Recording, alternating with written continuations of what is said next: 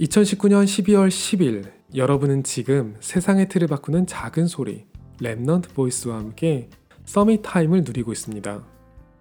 왜 시상식 같은 곳에서 트로피를 들고 하나님께 가장 먼저 영광을 돌리는 분들이 있잖아요.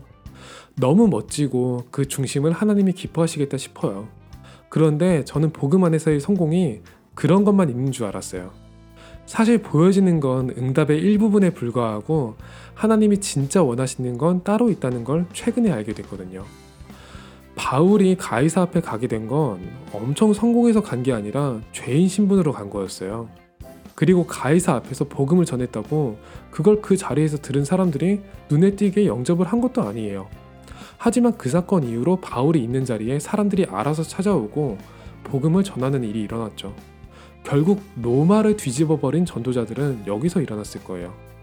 사실 저는 마음이 너무 힘들었던 게 제가 말씀과 기도를 통해 발견했던 제 미래는 지금 이 시간표였거든요. 무화과 나무잎이 마르고 포도 열매가 없는 그 상황이요. 끝에 몰려서 하나님께 감사하다고 고백하는 거예요. 두려워하지 말라는 건 정말 두려운 일이 생길 거니까 두려워하지 말라는 거예요. 감사한 게 아니라 무섭더라고요. 하나님, 우리 좀 쉽게 갑시다. 하실 수 있잖아요.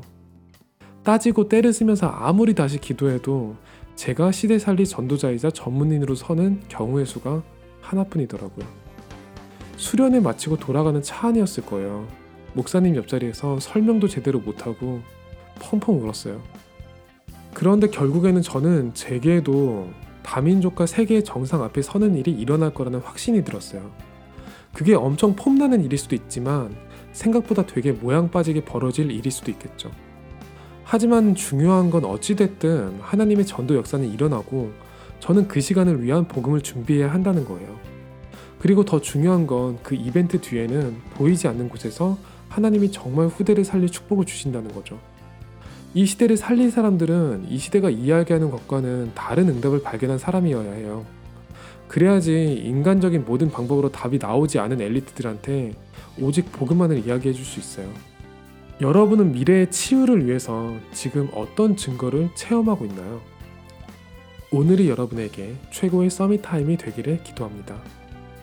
여러분은 지금 세상의 틀을 바꾸는 작은 소리 랩넌트 보이스와 함께하고 있습니다.